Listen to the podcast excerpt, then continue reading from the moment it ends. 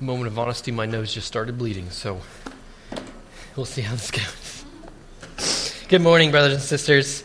Again, it's good to be with you this morning, gathered to worship our God. We continue our service this morning now by hearing God's word proclaimed, returning to our sermon series in Genesis, the book of beginnings. If you have your Bibles, please open with me then to Genesis chapter 25. Genesis chapter 25. To reorient ourselves or introduce it to you if you haven't been with us in this sermon series. We call this series the Book of Beginnings because everything begins in this book, Genesis. It's literally the foundation of the Bible, the, the first book, but it's also addressing life's most foundational questions Who, who is God? How does everything exist? What is mankind? What is our purpose? Why is there evil? Why is there good? And how do we have a relationship with God? You'll remember this, this book written by Moses for the new nation of Israel tells not only of the creation of the world and man and their fall into evil, but of redemption and God's pursuit of a particular family through Abraham and a nation to come, Israel, through whom he reveals himself. Well, Moses wrote this book to teach Israel and, and even us today that the past, what God has done in the past, is, is lesson for, for now and for the future. As God has been, so he will be.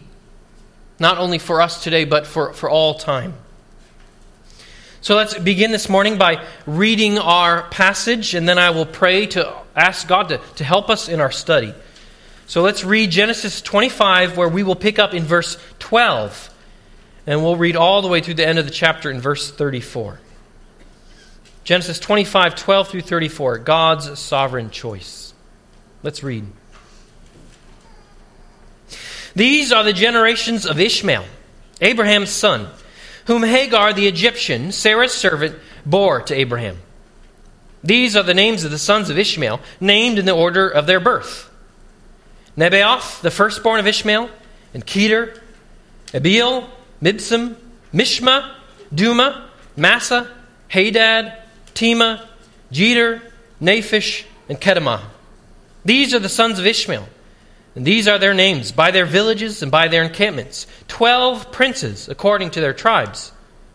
These are the years of the life of Ishmael, 137 years. He breathed his last and died and was gathered to his people. They settled from Havilah to Shur, which is opposite Egypt in the direction of Assyria.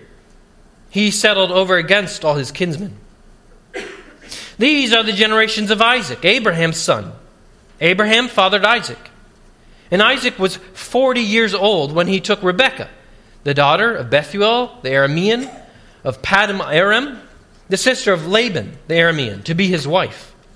And Isaac prayed to the Lord for his wife because she was barren.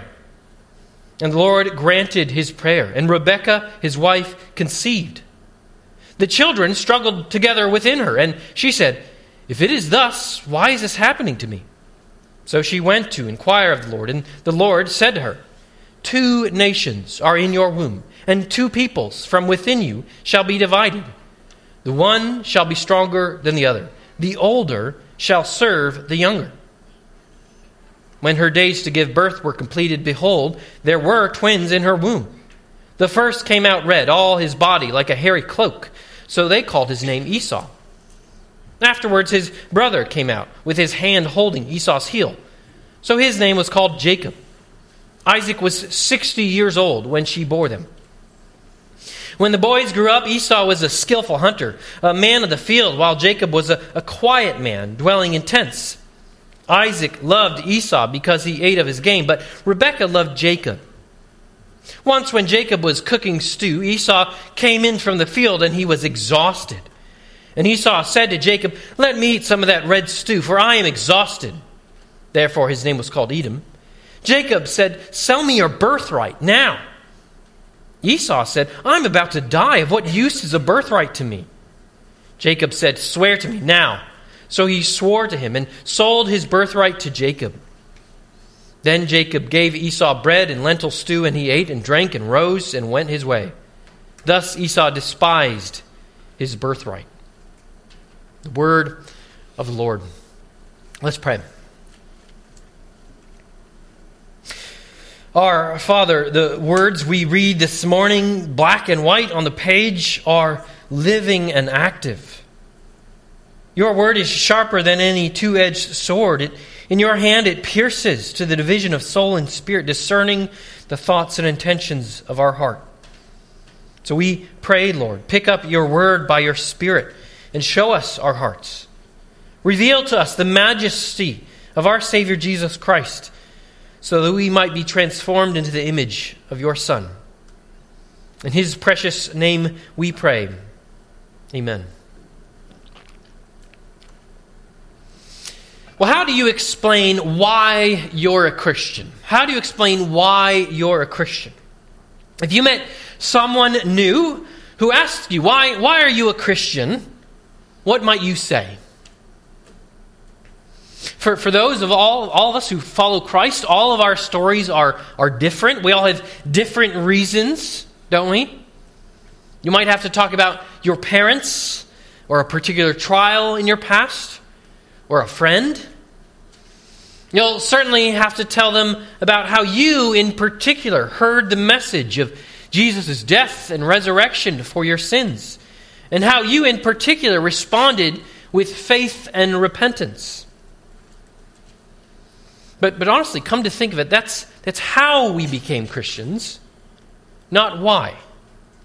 Why is it that you heard and believed while thousands don't? We've sung this morning already. Why should I gain from his reward? I cannot give an answer. Or, my heart would still refuse you had you not chosen me. When we get past all of the circumstances of our lives and get to the, the bottom of why we are what we are, we have only one thing to say. Why? Not because of anything in me, but because God had mercy.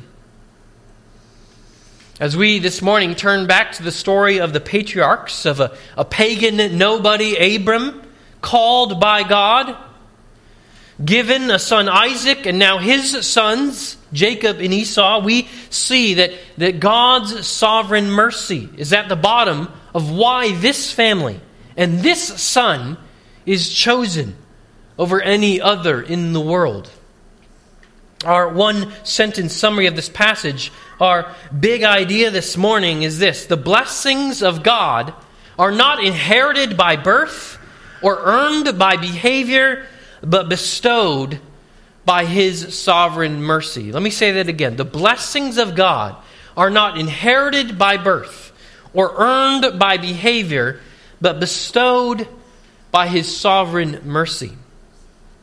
God's sovereign choice first of, of Abram, the, the moon worshiper, and then his son Isaac over Ishmael, and now his son Jacob over Esau, is not based on their birth or their, their behavior.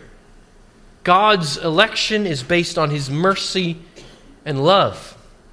The blessings of God are not inherited by birth or earned by behavior, but bestowed by his sovereign mercy. We'll have four points this morning. Four points. First, God remembers in verses 12 through 18. Second, God hears in 19 through 22. Third, God chooses in verse 23. And the one that is very different at the end, we do what we want in verses 24 through 34. God remembers, God hears, God chooses, we do what we want in verses 24 through 34. As we consider these points, I pray that we will all see more clearly the reason why we are a Christian because of God's electing mercy. But let's start at the top then with the first paragraph the genealogy of Ishmael in, in verse 12. And our first point God remembers. God remembers. It's been a while since we've been in Genesis. You might wonder why did we stop our study in verse 11? Why are we starting again in verse 12? If you just think about the Bible in terms of chapters and verses, it's an odd spot to stop and to start. Well, actually, verse 12 is Moses' chapter marker. If you've been with us in this sermon series in Genesis or have read Genesis lately, verse 12 will be familiar to you. He says there in verse 12, These are the generations of. This phrase shows up 10 times in the book of Genesis. Moses uses this phrase to indicate that he's moving on in his book to a new subject. You know, the, the chapters and verses that we have in our English Bibles were, were added thousands of years later. And they're more to help us navigate. I can tell you chapter 25, verse 12, and you can find it. They don't tell us the structure of the book, what Moses intended. So if, if Genesis was your favorite TV show, chapter 12, or sorry, chapter 25, verse 12 would be a new episode. But not only a new episode, it would be the first episode of a brand new season. This new season marks the end of the last season. You might remember in verse 8 Abraham's death. But this isn't chronological. Uh, Abraham was actually alive, if you add up the years, to see Jacob and Esau born, and he lived until they were 15 years old. But that season is over. Abraham's part in this story, the, the first and great patriarch, is, is over. It ends officially there in verse 11, right before what we read, where the blessing promised to Abraham now goes to Isaac, his son. God's faithfulness to his people doesn't die with Abraham. He had promised to Abraham, through Isaac, your offspring shall be named. So, verse 12, we have the, the seventh season, if you will, of Moses' TV show in the book of beginnings, the seventh generation list. If you're anything like me, you might be tempted normally to read through lists like this quickly when you read through the, the 12 sons. Especially if you're reading, for example, the first nine chapters of First Chronicles Lots of genealogies. Your eyes might just glaze over, and the next thing you know, you're thinking about all the things you need to do that day. Well, let me point out, church, that genealogies like this trace the faithfulness of God. From generation to generation, He remains the same. It's as He says to Moses later in his life when He reveals His name to him that He keeps steadfast love for thousands meaning for thousands of generations. God here in the genealogies is, is trace, tracing the line that started way back in Genesis 3.15. Do you remember that promise that we studied, packed in the middle of the curses? Speaking to the serpent, Satan, God says in Genesis 3.15, I will put enmity between you, that is Satan, and the woman between your offspring and her offspring. He shall bruise your head, and you shall bruise his heel. God here is, is speaking about two family lines from this point forward one of Satan and one of Eve. God promised in Genesis 3:15 to, to send a, a snake crushing male descendant of Eve to defeat Satan and restore his people to, to paradise. So, in these genealogies, God is making great pains to record for us these lines. Eve's line is, is through Noah, then Abraham, then through thousands of generations until Abraham's son, Jesus, is born. But that line, that line will be opposed by another line. He, he says there will be enmity between Satan's line and Eve's. Certainly, there are other wonderful things for us to behold in the genealogies of Scripture, but, but always keep in mind when you read a genealogy in your Bible that they all are pointing to the last genealogy in Scripture found in the Gospels, like the one recorded in Matthew 1, the foretold birth of Jesus Christ. God remembers, and He always will. He is faithful, even to the finest detail through generation and generation and generation. The next plotting step in God's remembering is God, Moses is recording here of the generations of, of Abraham's first son, Ishmael. And I want to point out two things in particular from this list. Did you notice how many sons he had? There in verse 16, Moses gives us their count 12 princes according to their tribes. This is more understated proof of God's faithfulness, that God remembers, even if we've forgotten this little detail. Way back in Genesis 17, when, when Abraham was about to receive the sign of the covenant, the circumcision, God promised to bless Ishmael. And do you remember what he promised? Genesis 17:20. As for Ishmael, I have heard you. Behold, I have blessed him and will make him fruitful and multiply him greatly. He shall father 12 princes, and I will make him into a great nation. So even if it's not through Ishmael that the, the covenant will move forward, God is faithful to him. He remembers his promise and fulfills it. Twelve princes. But there's something else here. Notice the last phrase of verse 18. Moses here is describing where his, his family settled. In the ESV, it says he settled over against all his kinsmen. The, the, the NIV, if you're reading that, is, is even more explicit. They lived in hostility toward the tribes related to them. Some translations go a different route. The, the CSB just says he, he stayed near all his relatives. But, but the ESV and NIV are, are probably more accurate. And I, I point that out because, again, it fulfills what God had promised earlier. God remembers. When Hagar was pregnant with Ishmael and was despised by, by Sarah, she ran off into the wilderness. And there she met an angel who, who called her to return to Sarah, and he did so with a promise. The angel promised that the God would multiply her offspring so that they cannot be numbered full for multitude. But, but in particular, Genesis 16:12, the angel tells her what Ishmael will be like. The angel says, He shall be a wild donkey of a man, his hand against everyone and everyone's hands against him, and he shall dwell over against all his kinsmen. You see it there, that last phrase, he shall dwell over against all his kinsmen, is exactly what Moses records for us here back in Genesis 25 18.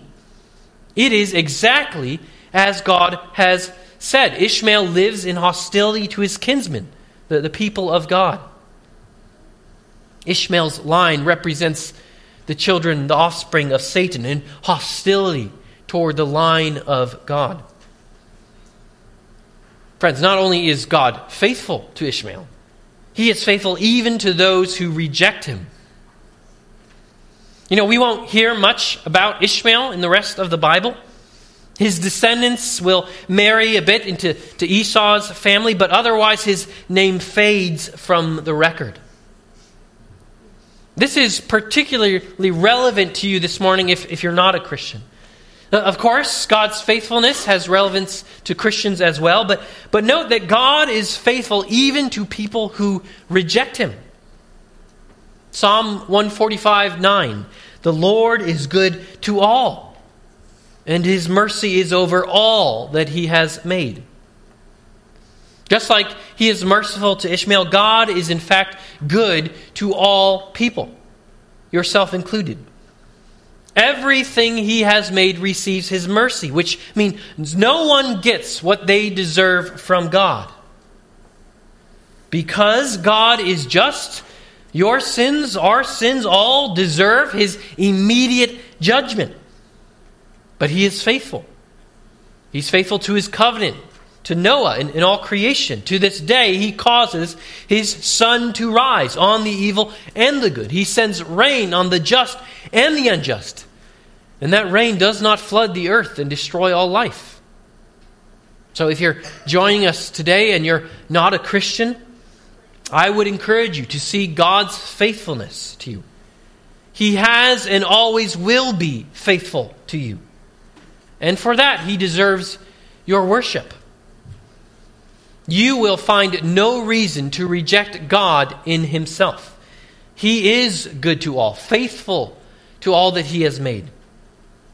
So compare what you deserve in your sins to what God has given you in abundant goodness. And I invite you to experience His goodness forever by coming to Him in repentance and faith.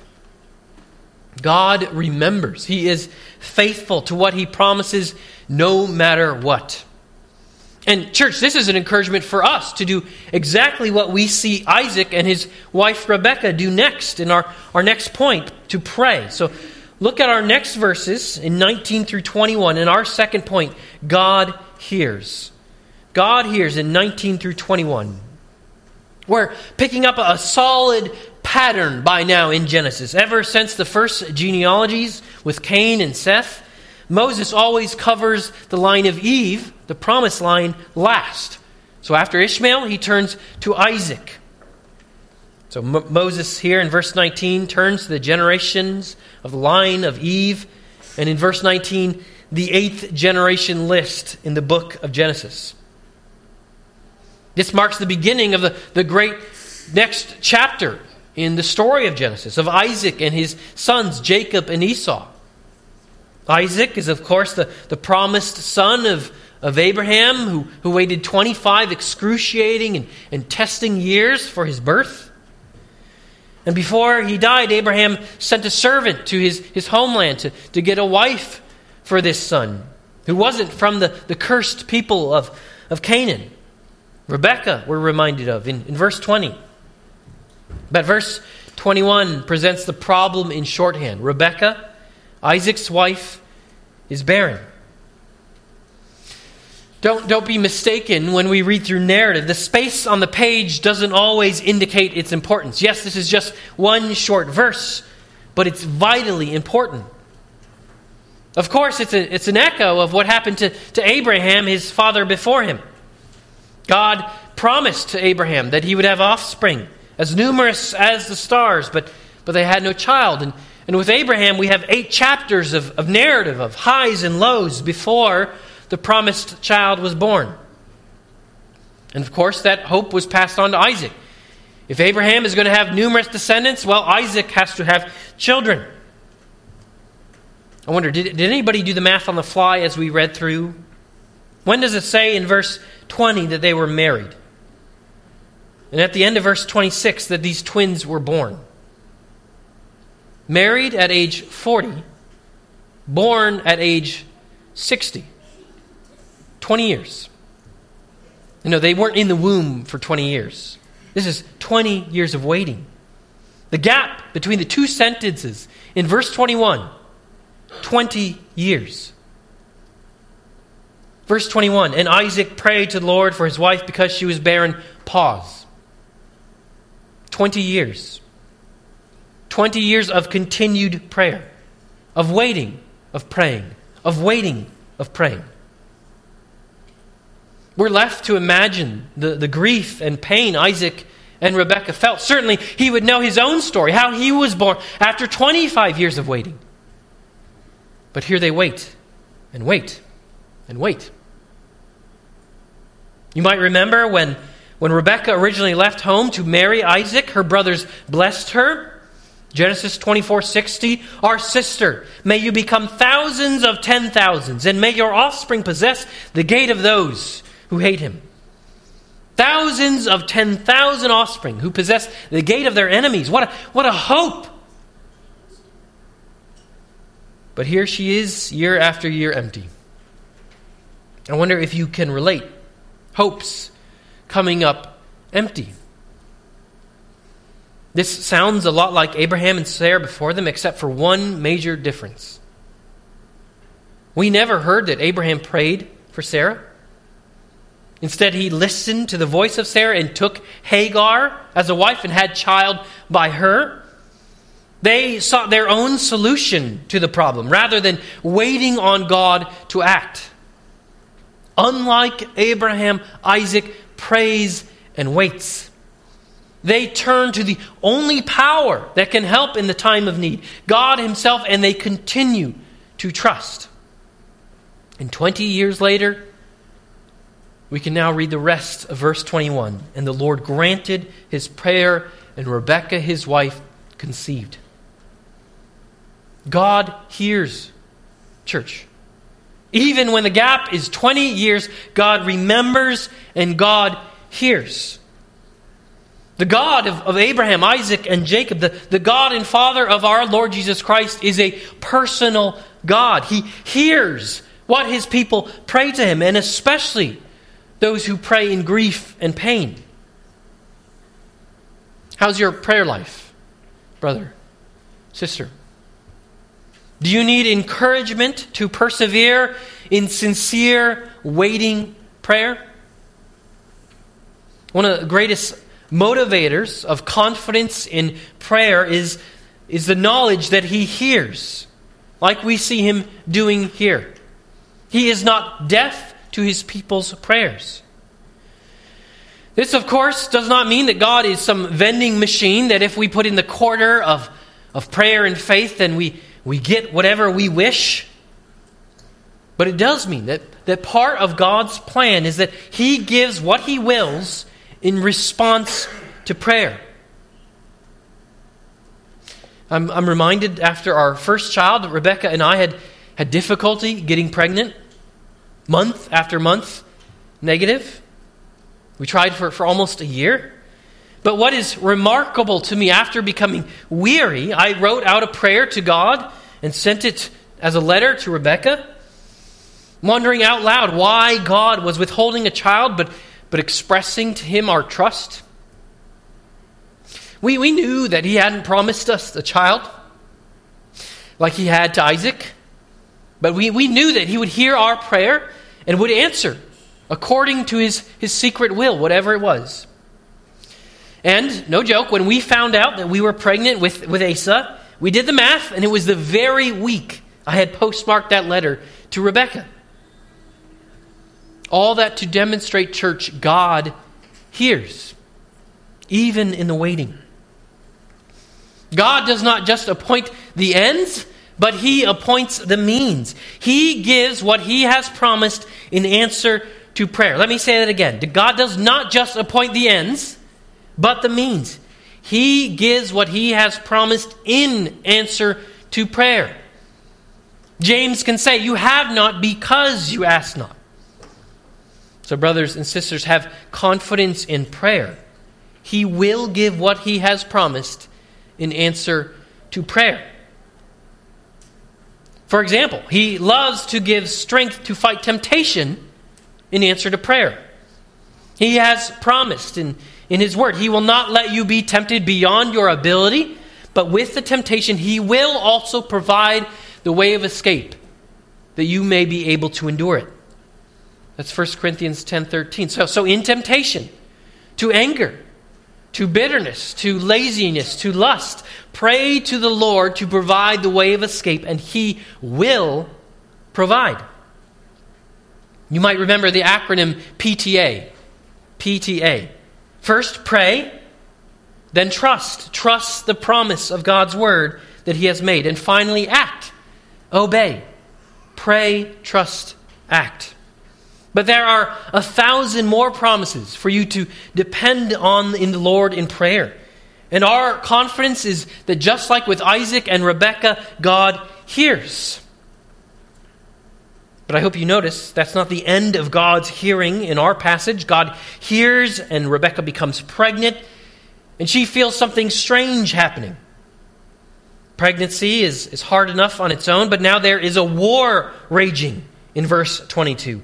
They're struggling within her, literally, that they're crushing each other. Well, Rebecca doesn't know exactly that she's having twins. They don't have ultrasounds quite yet. So what does she do? Well, she inquires of the Lord.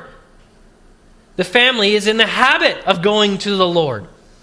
The Lord who heard their prayers now hears her questions.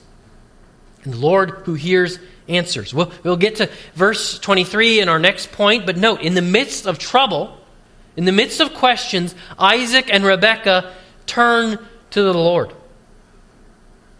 Christian, we should be in the habit of turning to the Lord in trouble. Yes, in the anxieties and worries of pregnancy, turn to the Lord in prayer, but also in the difficulties of life. A frustrating coworker, a hard assignment, an uncooperative child at home, pain or worry in the course of your day.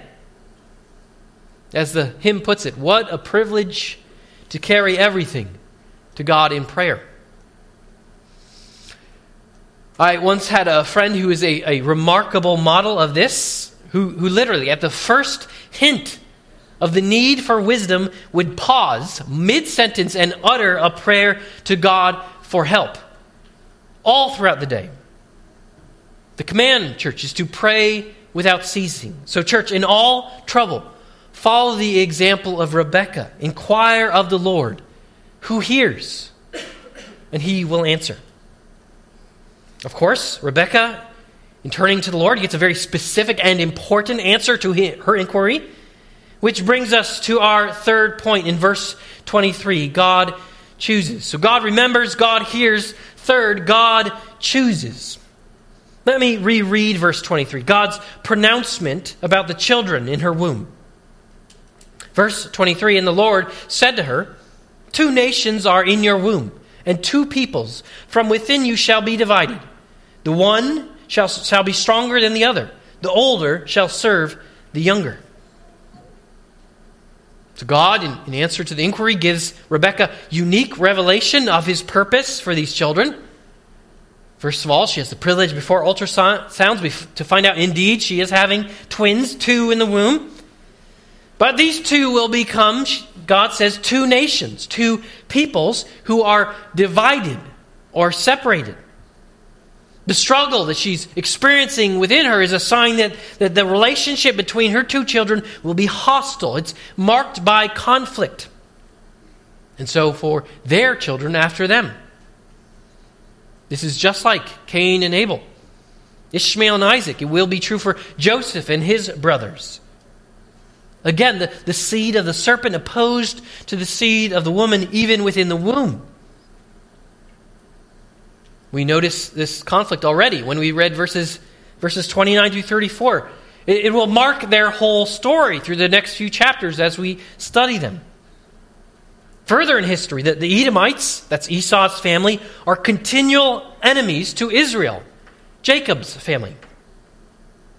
But that's still to come. For, for now, in verse 23, it's specific. The older shall serve the younger. This is a reverse reversal. Typically, it's, it's the firstborn who was to receive the inheritance and prestige, but, but not for these two.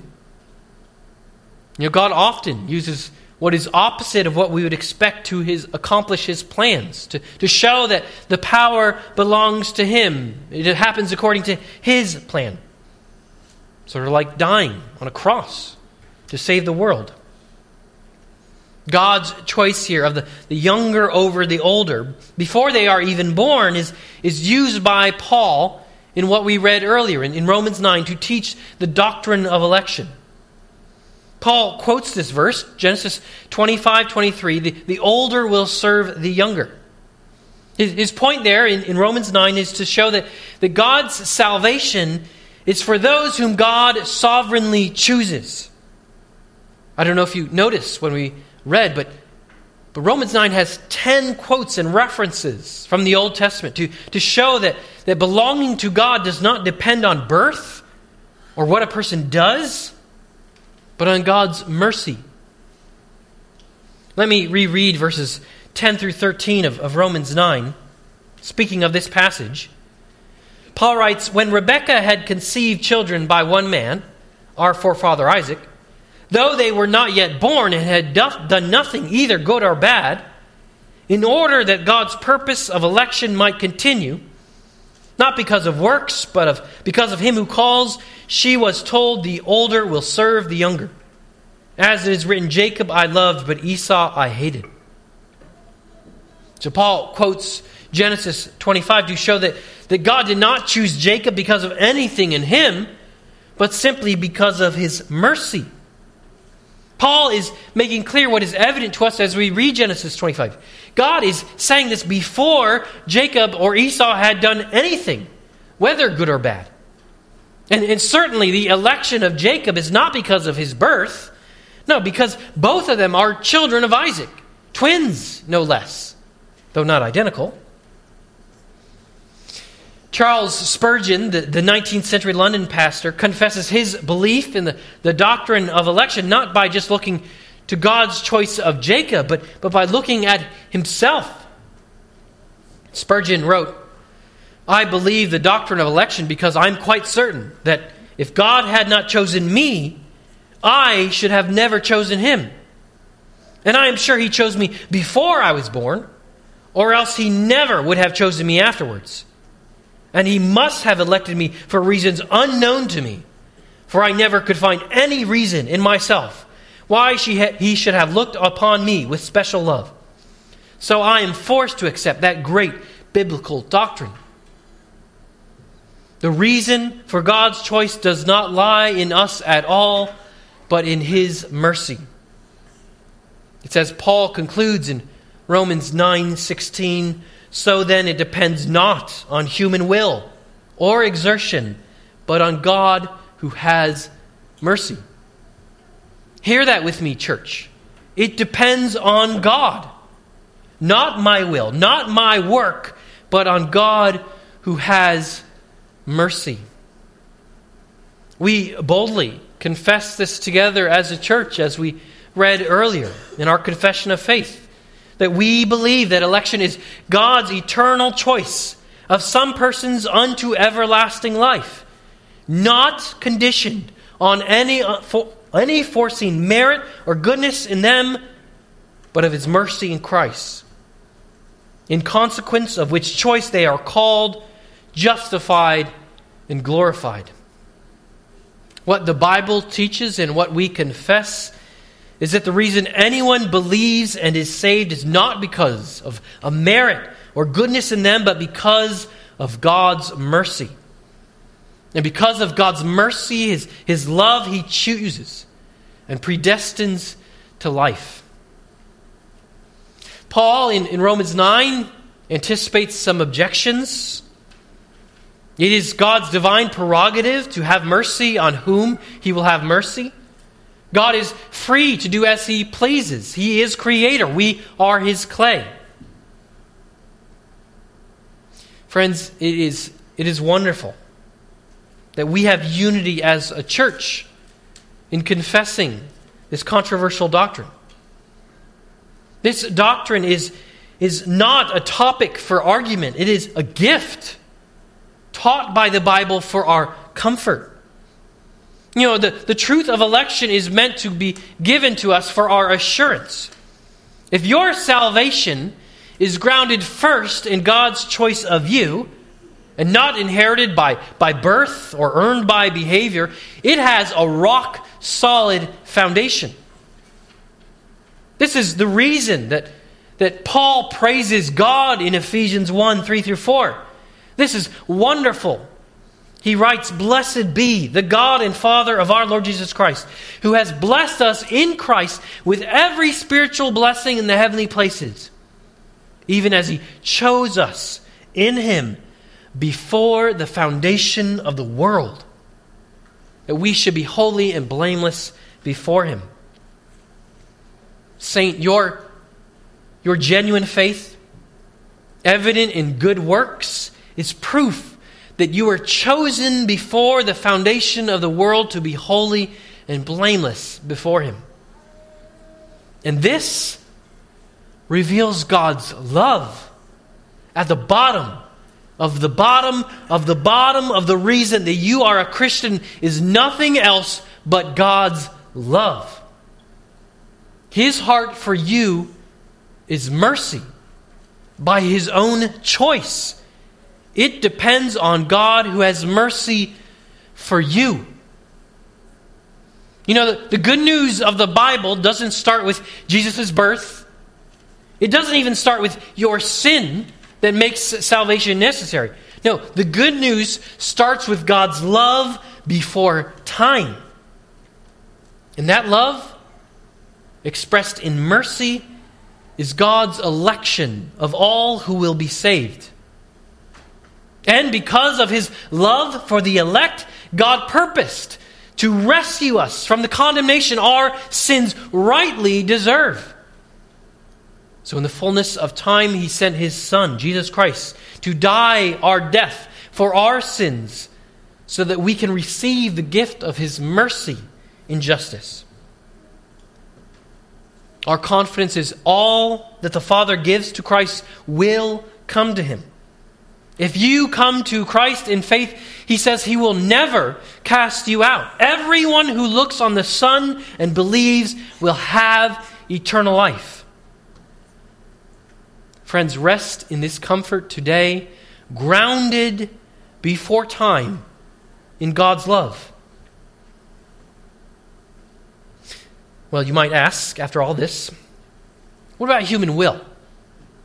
Do we not have the freedom to choose?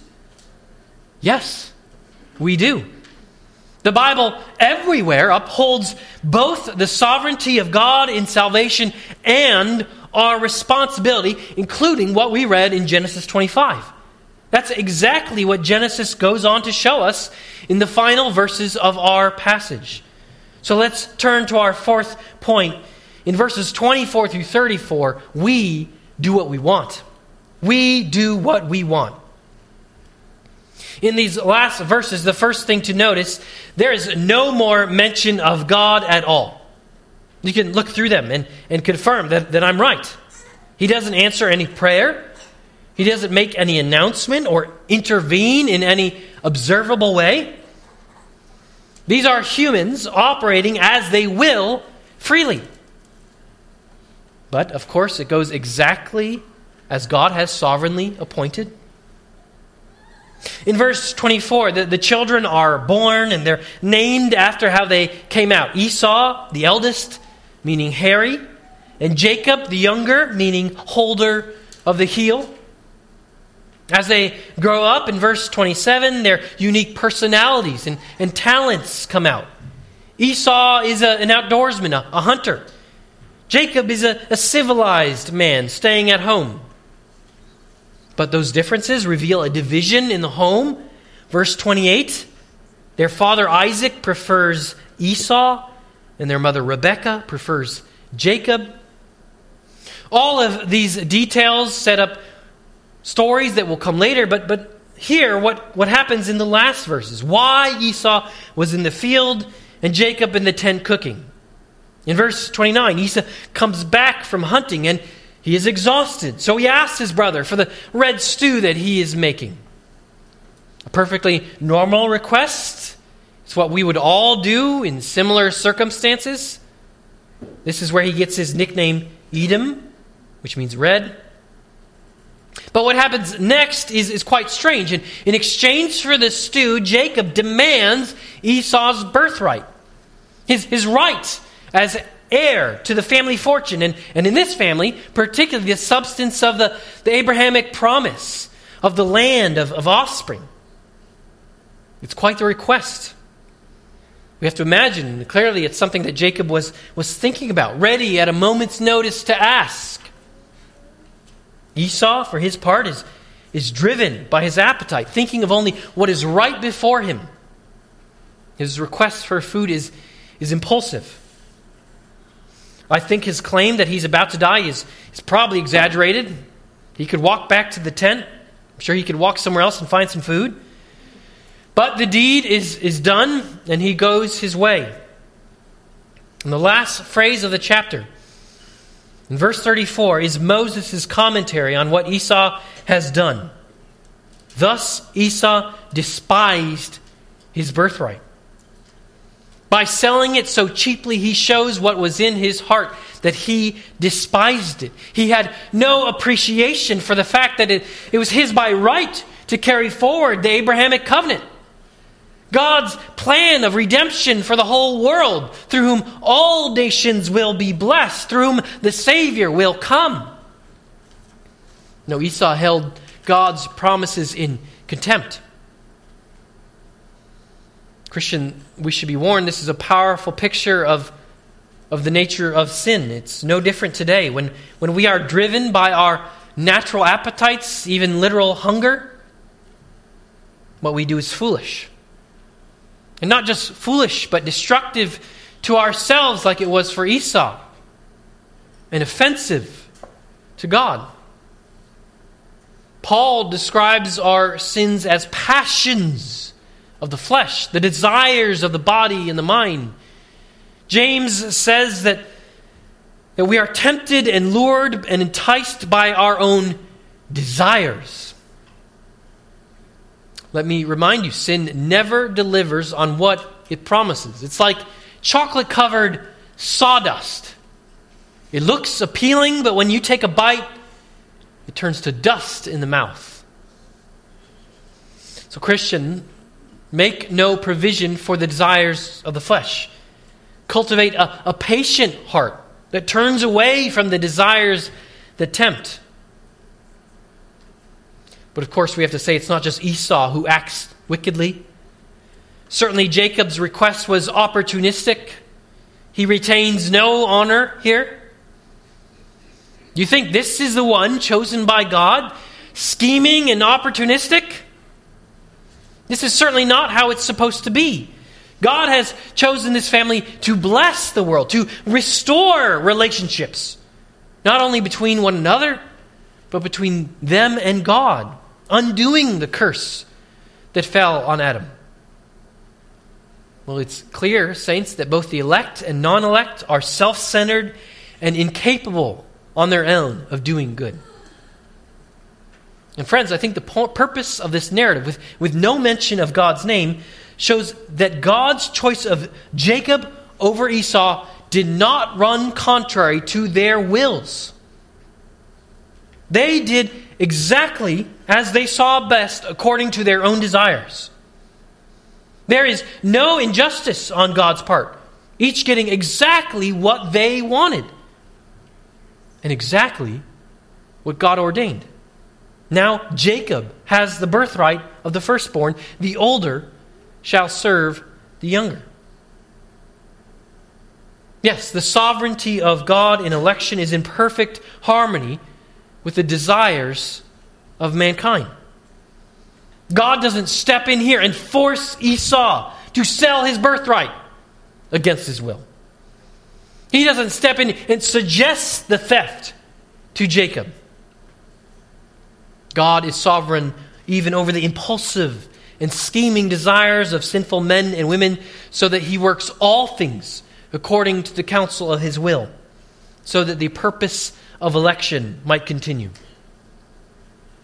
Why is it that you are a Christian? Behind all the, the circumstances that, that led you to, to hearing and believing the gospel, even through all the sins that you committed, the reason that you are a Christian is because of God's sovereign choice. Let me say it again. Why am I a Christian?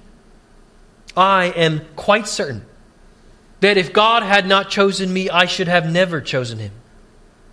And I am sure that He chose me before I was born, or else He never would have chosen me afterwards. And He must have elected me for reasons unknown to me, for I never could find any reason in myself why she, He should have looked upon me with special love. But He has looked upon you and I with special love, saint. So rest in the assurance of God's eternal love for you a love that will never change. Let's pray. Our Heavenly Father, we magnify you for your electing love of us. Father, that it is not because of, of anything that we have done, nor by our birth that we receive salvation, but simply because of your love. It depends not on us, but you. Lord, we rejoice in the assurance that this gives us this morning. Lord, that because it depends on your love, we have security. Lord, that your love never changes, faithful to a thousand generations. Lord, I pray that our hearts would sing of this love this morning and that we would walk from the halls of this room into our week, ready to tell all of this love. It's in Jesus' name that we pray this. Amen.